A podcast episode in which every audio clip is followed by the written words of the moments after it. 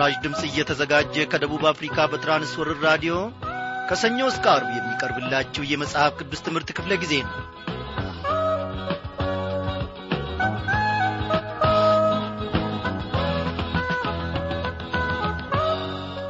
ጌትነቱን በእኔና በእናንተ ሕይወት ላይ ያረጋገጠ የዘላለም አምላክ ያልጣለን ያልናቀን ምስኪኖቹን ምንጊዜም ከዐይኑ እይታ ፊት የማይሰውር የሰራዊት ጌታ እግዚአብሔር ይክበር ይመስገን።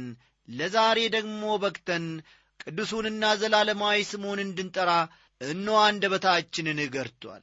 እግዚአብሔርን ምን ተስኖት ወገኖቼ? እንደምናመሻችው ክብራን አድማጮች እግዚአብሔር እያንዳንዳችንን በያለንበት ስፍራ ውስጥ ደግሞ በሰላም ውስጥ ጠብቆን ለዚህች ለሐሙስ ምሽት ደግሞ አንድ ላይ እንድንበቃ ፈቃዱ ሆኗል። ትላንትና በቀጠሮ ነበር ያሳልፍ ነው አይደለም እንዴ? አዎ ጌታ ወዶና ፈቅዶ ለነገ ቢያደርሰን ብለን ነበረ። የእግዚአብሔር ፈቃድ ሆነና ዛሬን ደግሞ ቸረን። ዛሬም ተከታታዩን መጽሐፍ ቅዱስ ለዘመናችን ጠቃሚ ነውን በሚል ርዕስ ላይ ተመርኩዘን ስናቀርብላችሁ የነበረውን ተከታታይ ትምህርት ዛሬም ይዘንላችሁ ቀርበናል። ዛሬ እንግዲህ ስድስተኛውን ክፍል አብረን እንመለከታለን ማለት ነው። እግዚአብሔር ለዘላለም እየተመሰገነ ይሁን። ይህ ድንቅ የሆነው መጽሐፍ ቅዱሳችን በእግዚአብሔር ቃል ተሞልቶ የእግዚአብሔርን ሐሳብና ፈቃድ ለእኔና ለእናንተ እየገለጠ ዛሬን ደግሞ ልንደርስ ችለናል በእውነት እግዚአብሔር ከእኔና ከእናንተ የሰወረው ምንድን ነው እግዚአብሔር ለእኔና ለእናንተ ያልተናገረው ነገር ምንድን ነው እንደ መጽሐፍ ቅዱሳችን መኖር እንደ መጽሐፍ ቅዱሳችን ቃል መመላለስ መቻል አለብን። እግዚአብሔር ምን ይመስላል ለሚላችሁ ሰው እግዚአብሔር ቃሉን እንደሚመስል ንገሩት። እግዚአብሔር በመጽሐፍ ቅዱስ ውስጥ ራሱን እኖ ቁልጭ አድርጎ ገልጧል በዚያ በቃሉ አማካይነት ደግሞ ለእኔና ለእናንተ ይናገረናል። አዎ እግዚአብሔር ያንንና ይህንን አይመስልም። እግዚአብሔር ግን በመጽሐፍ ቅዱስ ውስጥ እንደ ተጠቀሰው እንደ ቃሉ እርሱኑ ይመስላል። ኢየሱስ ክርስቶስ ጌታና ዳኝነቱን ደግሞ አምነን ከተቀበልን በእርሱ ስር ሰደን መመላለስ መኖር መቻል አለብን። እግዚአብሔር በዚህ እንድንኖር እግዚአብሔር በልጁም እንድንታመን ልጁንም ተስፋ እንድናደርግ ደግሞ እነሆ ከጸባወቱ ቸርነቱን አብዝቶልናል። ኢየሱስ ክርስቶስ ዛሬም ቢሆን ጌታ ነው። ኢየሱስ ክርስቶስ እንዳለፈው ጊዜ ብቻ ጌታ አይደለም ዛሬም ቢሆን ጌታ ነው ነገም ቢሆን ጌታ ነው። ሃሌሉያ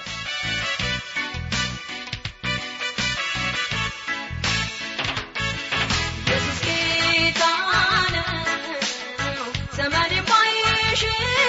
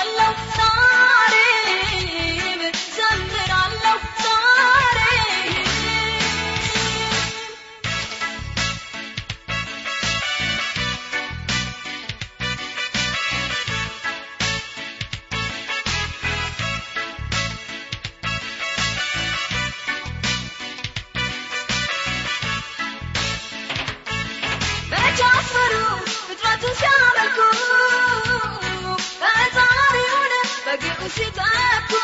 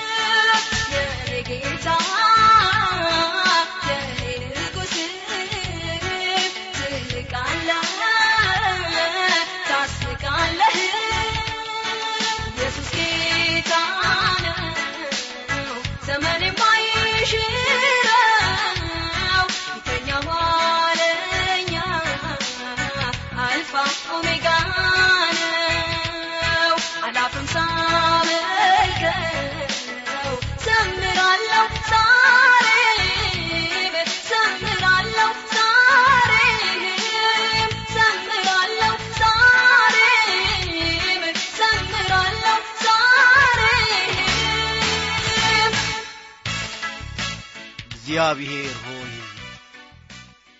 ጌታና ዳኝ የሆነውን ልጅህን ለዘላለም ደግሞ ለሕይወታችን ይረባ ዘንድ ለዘላለምም ደግሞ ለሕይወታችን ይጠቅም ዘንድ እነሆ እግዚአብሔር አምላካችን ሆይ እንደገፍበት ዘንድ የተስፋችን መጀመሪያና መጨረሻ ይሆን ዘንድ አንድ ልጅህን አንድ ልጅህን ጌታ ኢየሱስ ክርስቶስን ሰጠህን።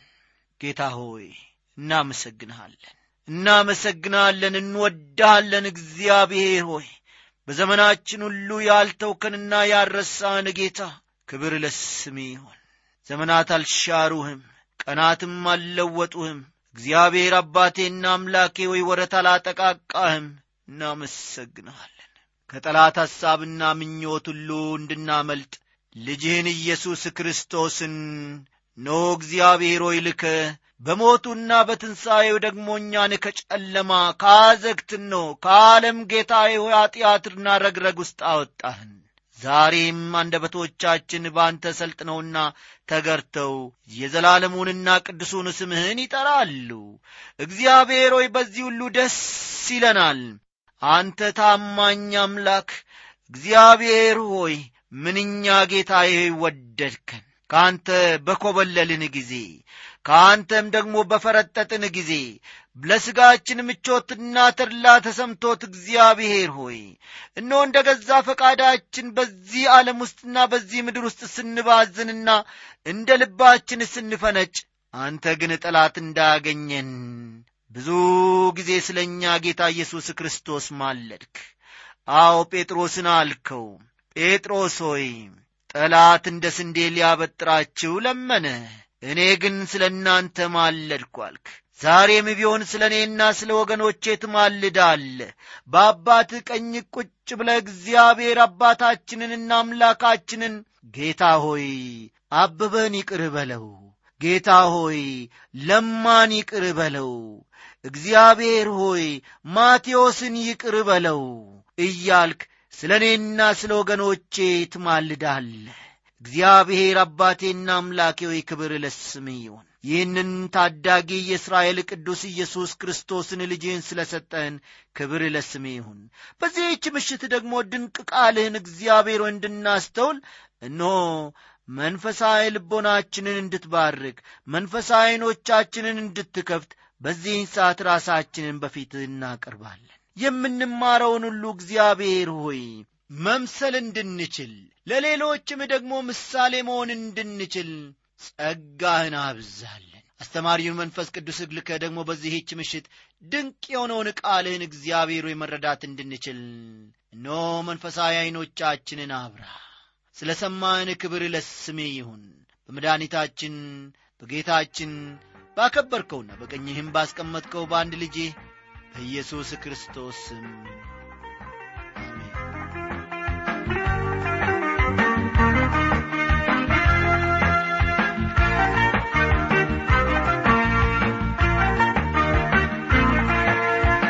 ውድ አድማጮቼ በተከታታይ ስንመለከት ከነበረው መጽሐፍ ቅዱስ ለዘመናችን ጠቃሚ ነውን በሚል ርዕስ ላይ ተመርኩዘን ስንመለከት የነበረውን ተከታታይ ትምህርት ዛሬም ስድስተኛውን ክፍል ይዘንላችሁ ቀርበናል ባለፈው ምሽት ክፍለ ጊዜ ጥናታችን እንግዲህ መገለጥ ምን ማለት እንደሆነ መጽሐፍ ቅዱስ ደግሞ ምን ማለት እንደሆነ ስለ መጽሐፍ ቅዱስ ደግሞ የመንገደኛ ካርታ የመናኝ ምርኩዝ የአይሮፕላን ነጂ መምሪያ የወታደር ሴፍና የክርስቲያን ሕግ እንደሆነም አንድ በአንድ ተመልክተናል። እንግዲህ ዛሬ ደግሞ ከመገለጥ ቀጥሎ ያለውን በመለኮታዊ ኃይል መነዳትስ ማለት ምን ማለት ነው የሚለውን አብረን እንመለከታለንና እስቲ መጻፊያ ደብተሮቻችሁንና እርሳሶቻችሁን እስክታዘጋጁ ድረስ በዚህች አጭር ሙዚቃ አብረን እንቆያለን።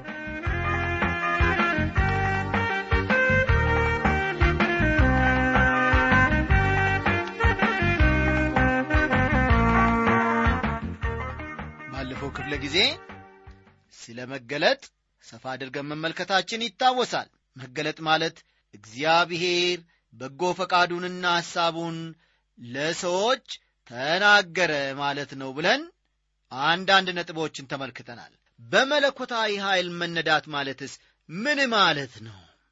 በበኩሌ መጽሐፍ ቅዱስ ሙሉ በሙሉ በእግዚአብሔር መንፈስ አነሳሽነት የተጻፈ መሆኑን አምናለሁ። እናንተም እንዲሁ እንደምታምኑ እኔ ባለሙሉ ተስፋ ነኝ። እንዲህ ምስል መጽሐፍ ቅዱስ መለኮታዊ ሥልጣን እንዳለውና እያንዳንዱም ቃል ለዘመናችን የሚሆን የእግዚአብሔር ቃል እንደሆነ አምናለሁ ማለቴ ነው። በመለኮት ኃይል መነዳት ለተገኘው መለኮታዊ መገለጥ ዋስትና ነው። አስተውሉ። በመለኮት ኃይል መነዳት ለተገኘው መለኮታዊ መገለጥ ዋስትና ነው። መጽሐፍ ቅዱስ ስለ ራሱ የሚናገረውም ይህንኑ ነው። ይህንንም በተመለከተ ሁለቱ ሐዋርያት ማለትም ጳውሎስ ለጢሞቴዎስ በጻፈው የመጨረሻ መልእክቱና ጴጥሮስ በጻፈው የመጨረሻ መልእክቱ ስለ መጽሐፍ ቅዱስ ምንነት በግልጥና በማያሻማ ቃላት ያሉት ወይም የተናገሩት ነገር አላቸው። የእግዚአብሔር ሰው ፍጹምና ለበጎ ሥራ ሁሉ የተዘጋጀ ይሆን ዘንድ የእግዚአብሔር መንፈስ ያለበት መጽሐፍ ሁሉ ለትምህርትና ለተግሣጽ ልብንም ለማቅናት በጽድቅም ላለው ምክር ደግሞ ይጠቅማል ይላል። ሁለተኛ ጢሞቴዎስ ምዕራፍ 3 ቁጥር 16ና 17 መመልከት ይቻላል። እዚህ ላይ ቅዱሳት መጻሕፍት ሁሉ በመንፈስ አነሳሽነት የተጻፉ መሆናቸውን ልብ ማድረጉ ይጠቅማል። መጽሐፍ ቅዱስ በመለኮታዊ ኃይል በተነዱ ወይም በተነሳሱ ሰዎች ተጻፈ ስንል በእግዚአብሔር እስትንፋስ ተጻፈ ማለታችን ነው። በእነዚህ ሰዎች አማካይነት እግዚአብሔር መናገር የሚፈልገውን ሁሉ ተናግሯል። ሌላ የሚጨምረው ምንም ነገር የለም። ጴጥሮስ ደግሞ የሚከተለውን ነበር ያለው፣ ትንቢት ሁሉ በሰው ፈቃድ አልመጣምና ዳሩ ግን በእግዚአብሔር ተልከው ቅዱሳን ሰዎች በመንፈስ ቅዱስ ተነድተው ተናገሩ ይላል። ሁለተኛ ጴጥሮስ ምዕራፍ አንድ ቁጥር 21 እነዚህ ሰዎች በመንፈስ ቅዱስ እንደ ተነሳሱ ወይም እንደ ተነዱ አስተውሉልኝ። እዚህ ላይ እነዚህ ሰዎች በመንፈስ ቅዱስ እንደ ተነሳሱ ወይንም ደግሞ እንደ ተነዱ መገንዘቡ በጣም ይጠቅማል። ጳጳሱ ዌስትኮት በአንድ ወቅት እንዲህ ማለታቸው ይጠቀስላቸዋል። ነፍስ ከአካል እንደምትዋደድ እንዲሁም እንደምትዋሃድ ሁሉ ሐሳቡም ከቃሉ ጋር ተዋዷል ተዋህዷል ሲሉ ተናገሩ። ዶክተር ኬፐር ደግሞ ያለ ኖታ ሙዚቃ የለም ወይም ደግሞ ያለ ጅማት ወይም ያለ ክር ማሲንቆ ድምፁ አይወጣም። እንዲሁም ደግሞ ያለ ቁጥር ሂሳብ የለም። በተጨማሪም ቃል የሌለው ሐሳብ የለም ብሏል። በመለኮታዊ ኃይል አነሳሽነት የተጻፉት ቃላት እንጂ ሐሳብ አይደሉም። ልብ በሉ። በመለኮታዊ ኃይል አነሳሽነት የተጻፉት ቃላት እንጂ ሐሳብ አይደለም። ከአንድ ዝነኛ መምህር ያዘማመር ስልትን የምትማር ልጃገረድ በአንድ ወቅት ነበረች። ያጠናችውን መነባንብና መዝሙር በምታሰማበት ቀን በስፍራው ወይም በቦታው ስለ ነበረው ዝነኛ መምህሯ ተጨንቃ እንዲህ አለች። የእኔ መምህር ለመሆኑ ስለ እኔ አዘማመር ስልት ምን ያስብ ይሆን የሚል ስጋት አደረባትና ጓደኞቿን እንዲህ በማለት ጠየቀቻቸው። እናንተ የእኔ መምህር ስለ እኔ አዘማመር ምን ሲል ሰማችሁ ብላ ጠየቀቻቸው። መምህሯ ጥሩም ነው መጥፎም ነው ሲል ባለመስማቷ ይህቺ ዘማሪ ሴት ልጅ በጣም ተጨነቀች። ጓደኞቿንም ሄዳ ጠየቀቻቸው።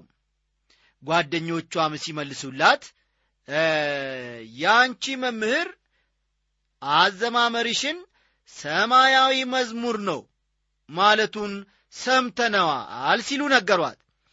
ይበልጥ ለማወቅ ከነበራት ጉጉት የተነሳም ይህቺ ልጅ እውነት የእኔ መምህር እንደዛ አለ እንዴ? በማለት ጓደኞቿን በመጨቅጨቅ ሌላ ጥያቄ ያቀረበችላቸው ጓደኞቿም ለእሷ ሁለተኛ ጥያቄ ሲመልሱላት አይደለም ግን እንደዚያ ማለቱ ይመስላል ሲሉ መለሱላት ታዲያ የተናገረውን በሙሉ ለምን በትክክል አትነግሩኝም? ስትል እንደገና አሁንም ጓደኞቿን ጠየቀቻቸው።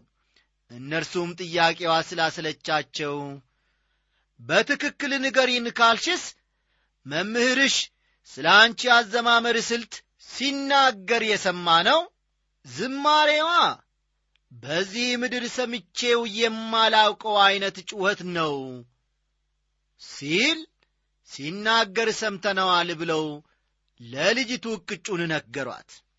ወዳጆቼ የዚህ ምድር ባልሆነ ጩኸትና በሰማያዊ ድምፅ መካከል ጥርት ያለ ልዩነት አለ።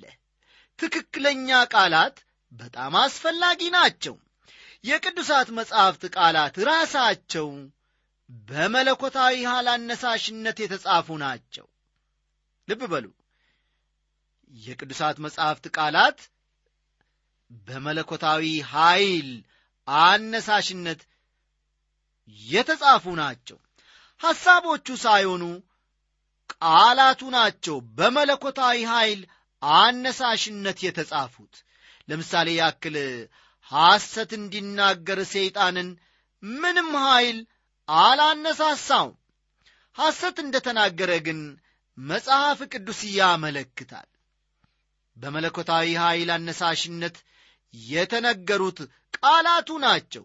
ጌታ ኢየሱስም ደግሞ ደጋግሞ ተጽፏል በማለት የእግዚአብሔርን ቃል ከቅዱሳት መጻሕፍት ይጠቅስ ነበረ።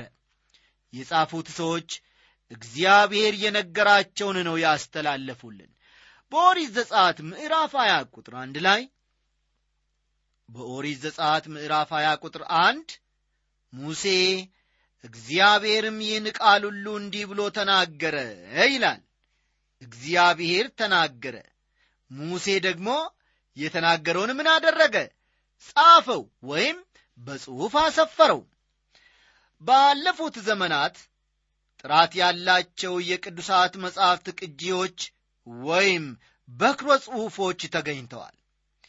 የብሪቲሽ ሙዚየም ቤተ መጻሕፍት ዳይሬክተር የነበሩት ሰር ጆርጅ ኬንዮን ሲናገሩ ስለ እነዚህ የቅዱሳት መጻሕፍት ቅጂዎች እግዚአብሔርን እናመሰግናለን። ከእንግዲህ ስለ ቅዱሳት መጻሕፍት ቃላት ትክክለኛነት ተራው አንባቢ ምንም ስጋት ሊኖረው አይችልም። ከየትኛውም በእጅ ከተጻፈ መጽሐፍ ማግኘት እንደሚቻለው ከአንዳንድ ሌት ያሉና የማያስፈልጉ ቃላት በስተቀር አዲስ ኪዳን ምንም ያልተበረዘና ያልተከለሰ የተሟላ መጽሐፍ ለመሆኑ ከምን ጊዜውም ይልቅ እርግጠኛ መሆን እንችላለን ብለዋል። ዛሬ ወገኖቼ በእጃችን ያለው አዲስ ኪዳን ሐዋርያት በእጃቸው ከጻፉት አዲስ ኪዳን በፍጹም የሚለየ አይደለም ሐዋርያት የጻፉልን በመንፈስ ቅዱስ ተነድተው ወይም ተመርተው እንደሆነ እኔ አምናለሁ። በሁለተኛው ምዕት ዓመት የነበረ ኢራኒየስ የሚባል ሰው ከጥንት ቤተ ክርስቲያን አባቶች አንዱ ነው። ይህ ኢራኒየስ ቅዱሳት መጻሕፍት በእርግጥ ፍጹም ናቸው። ምክንያቱም በእግዚአብሔር ቃልና በመንፈስ ቅዱስ የተነገሩ ናቸውና ብሏል። በአምስተኛው ምዕት ዓመት የነበረው አውግስጢኖስ ደግሞ ምንም ስህተት የሌለባቸው ሌላውንም የማያስቱ የቅዱሳት መጻሕፍትን ሥልጣን እንቀበል እንገዛላቸው ብሏል። ታላቁ ሰባኪ ስፐርጅንም በቅዱሳት መጻሕፍት አማካይነት እግዚአብሔር ለሰዎች ሲናገር በተግባር አይቻለውና ቅዱሳት መጻሕፍት ቃል በቃል የተጻፉ የእግዚአብሔር ቃል እንደሆኑ መጠራጠር አይቻለኝም ነበር ያለው። እንግዲህ አድማጮቼ እስካሁን ድረስ ሰፋ አድርገን የተመለከትነው በመለኮታዊ ኃይል መነዳት ማለት ምን ማለት እንደሆነ የሚያወሳውን ክፍል ነበረ እግዚአብሔር ወዶና ፈቅዶ ደግሞ ለሚቀጥለው ጊዜ ካደረሰን የዚህን ተከታይ ክፍል ይዘንላችሁ እንቀርባለን።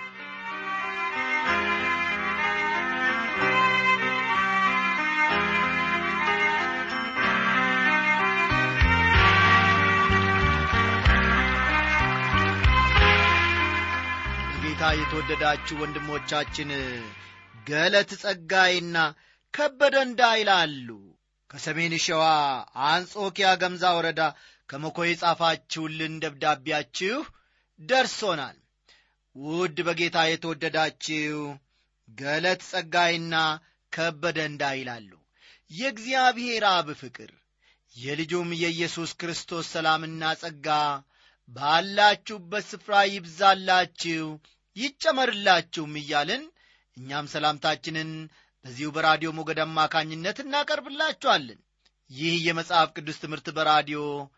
በእውነት እንደ ጠቀማችሁ የእምነታችሁንም ቁርጭምጭሚቶች ሁሉ እንዳጸናላችሁ ከደብዳቤዎቻችሁ ተመልክተናል። ምናልባት እናንተ ያላችሁበት ሁኔታ እንዳሰባችሁ ላይሆን ይችላል።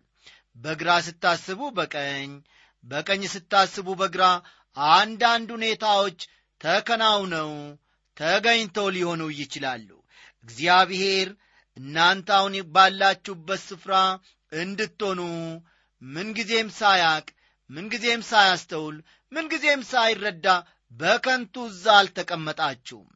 እግዚአብሔር ደግሞ አንድን ቀዳዳ ልብ በሉ አንድን ቀዳዳ ገለትና ከበደ እንድትሸፍኑ እንድትከድኑ በዚያ ስፍራ አድርጓቸዋል ብቻችንን ነን ማንም የሚያየን የለም በምድረ በዳ ውስጥ ነው ያለነው ብላችሁ ምናልባት ታስቡና ትተክዙ ከዚህም መቼ እንወጣለን እያላችሁ ትመኙም ይሆናል። ሙሴንም አብርሃምንም ታላላቅ የእግዚአብሔር ሰዎችን ስንመለከት እግዚአብሔር ያሰለጠናቸውና የገራቸው በምድረ በዳ ነውና ጸጥ ዝም በሉ። አዎ እግዚአብሔር ሊያደርግ የፈቀደውን ነገር በእናንተ ውስጥ ደግሞ መፈጸምን ማከናወንን የሚከለክል የለምና እናንተ ራሳችሁን ለእግዚአብሔር አሳልፋችሁ ስጡ። ሊሆን ያለው ነገር ሁሉ ይሆናል። እግዚአብሔር ደግሞ ምንጊዜም አሸናፊ ነው። እግዚአብሔር ደግሞ እንደ ጨካኝ በፊታችሁ ያልፋል። እንደ ኀይለኛም በፊታችሁ ይሄዳል። እንደ ሰባሪም በፊት ለፊታችሁ ይቀድማችኋልና እግዚአብሔርን ጸጥ ብላችሁ ተመልከቱ ሊሆን ያለው ነገር ይሆናልና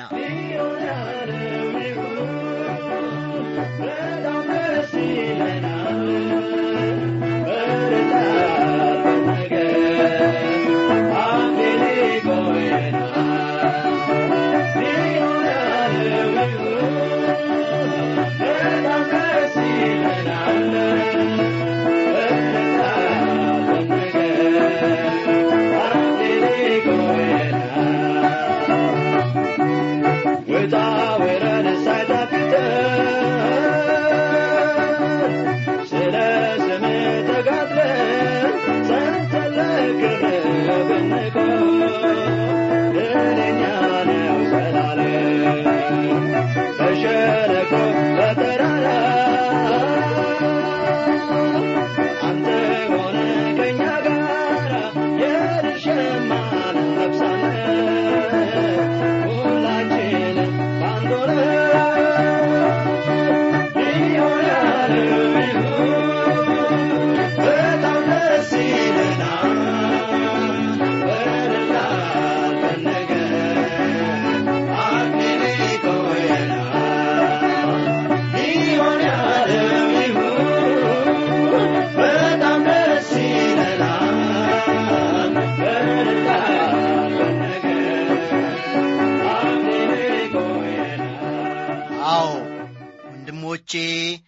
ገለጸጋይና ከበደ እንዳይላሉ።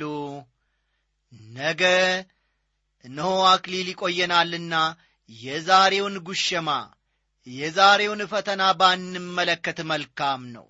እግዚአብሔር ሊያደርግ የፈቀደውን ደግሞ ማንም አይከለክለውም። እግዚአብሔር ለዘላለም ይክበር ይመስገን። የነገውን ደብዳቤዎቻችሁን ደግሞ እንጠባበቃለንና ጻፉልን ጸልዩልን። እኛም በጸሎታችን ሁሉ ከእናንተ ጋር ነንና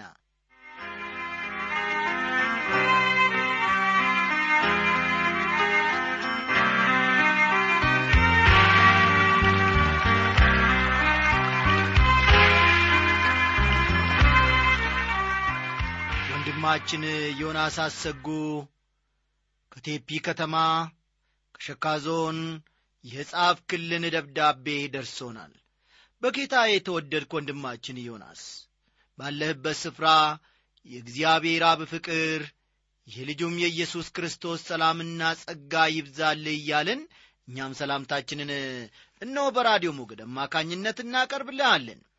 ይህ የመጽሐፍ ቅዱስ ትምህርት በራዲዮ በእውነት ሕይወትን እንደ ሌሎች ሁሉ በማለምለም ላይ እንደሚገኝ። እግዚአብሔር በዚህች በራዲዮ ሞገድ አማካኝነት ደግሞ እንዴት እንዳገለገለ ገልጸ ጽፈህልናል። ያለህበትንም ስፍራ ደግሞ እነሆ ሁኔታዎችን ሁሉ ከደብዳቤ አንድ በአንድ ተመልክተናል። እግዚአብሔርን ለማገልገል ባለህ ፍላጎትና ምኞት ምንጊዜም ደግሞ በውስጥ ያደረውን መሻት ወደ ኋላ ማለት የለብህም ለእግዚአብሔር ወታደርነት ለእግዚአብሔር ደግሞ ጉልበት ቆሞ መሮጥና እነሆ የእርሱንም በጎ ፈቃድ ማገልገል እንድትችል እግዚአብሔር ምንጊዜም ጥማቱንና መሻቱን በውስጥ ስለ ጨመረና ስለ ከተተ እኔ ስለ አንተ ሆኜ እግዚአብሔርን እጅግ አመሰግናለሁ። በዚህ ሁሉ ውስጥ ታማኝ ሆነ እንድታልፍ እግዚአብሔር በዚያች ስፍራ አስቀምጠኋልና በታማኝነትህ ቀጥል አገልግሎትህንም ደግሞ ወደ ኋላ ሳትል እንዲሁ ቀጥል። እግዚአብሔር ለምንድን ነው ይህንን ሥራ የሰጠኝ?